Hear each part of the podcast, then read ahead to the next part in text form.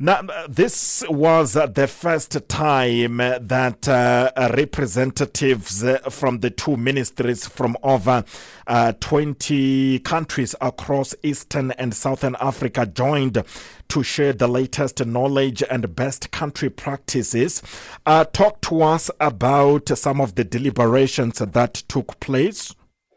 Yes, uh, you were right. This was indeed a, a unique event. Um, it happened uh, just after a year that we saw the uh, uh schools being closed and opened. Some countries closed the schools for the second time.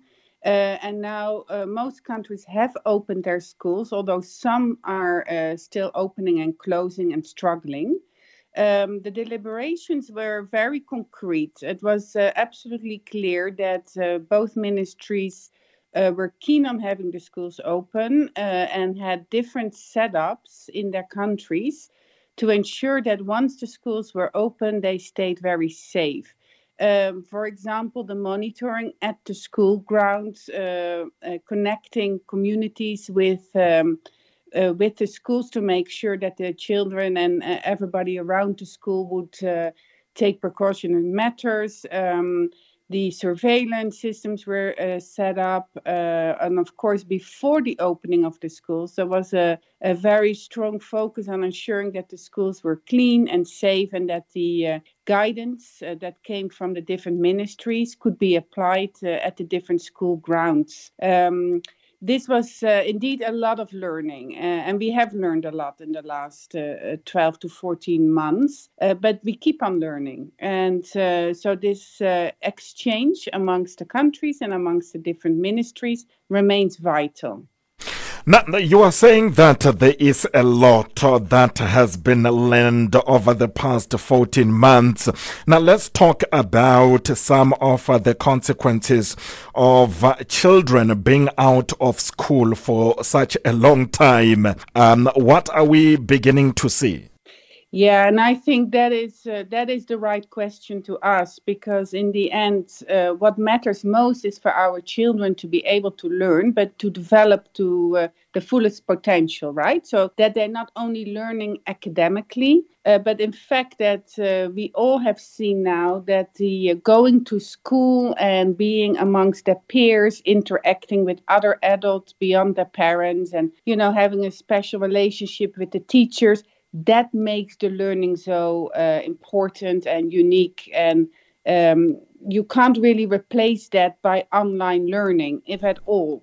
So that we have seen that children are not only uh, regressing in their learning their academic learning but they're of course getting uh, uh less happy uh, they feel much more stressed they miss their peers, they miss their friends, they miss the routine of going to school. Um, but also, and that we knew, but it came out very clearly a school has a protective environment. Um, you know, when you go to school, the school, the teacher keeps an eye on you. You're out of the house, and especially in very stressful circumstances when everybody is in the house, the parents are also in the house. They don't know where their paycheck is coming from. Sure. Stress really rises. And there, uh, some of the abuse, the physical and mental and emotional abuse, and even at times sexual abuse, was really on the increase. So getting kids to school, back to school, really reduces uh, those uh, risks that we have seen have increased over the last year. Now, is the idea of having children going to class in smaller groups, alternating daily or weekly, just like what we see here in South Africa, working in terms of covering the curriculum and adequately equipping learners? Well, it's definitely different, right? I mean, I think we are a new reality now, a new normal. And um, I think we should sort of forget that uh, we can go back to exactly the way it was uh, 40 months ago. So we have to deal with the situation at hand. And having smaller groups going to school or uh, having them alternate, at least what you will have is that the connection to the school uh, remains uh, the risk of dropping out entirely is much less. uh, the aspects, the social aspects that I just told you about, they're kind of back on track. I mean, they have something to look forward to. The teachers uh, keep an eye on the kids. They can guide the kids much better on the unlearning, uh, online learning side, and uh, and the children have some type of routine. So I would say. Um, academically maybe you really have to adjust we we continue to adjust but the uh, the advantages really uh, are considerable uh, by reopening the school, although it's not as it used to be. Sure. Now, we understand the meeting is held over two days. What are the mm-hmm. overall objectives of this meeting?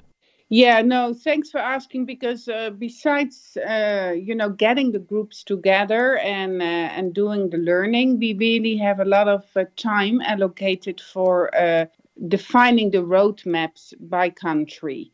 And uh, so the countries are actually working uh, together. The ministers education and health, like you said, are they're all present.